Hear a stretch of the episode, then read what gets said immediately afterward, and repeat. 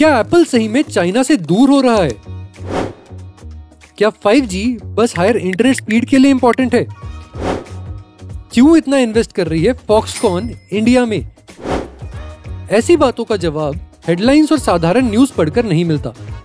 बहुत ज़रूरी है समझना कि पूरी कहानी क्या है हेडलाइन के आगे और पीछे की।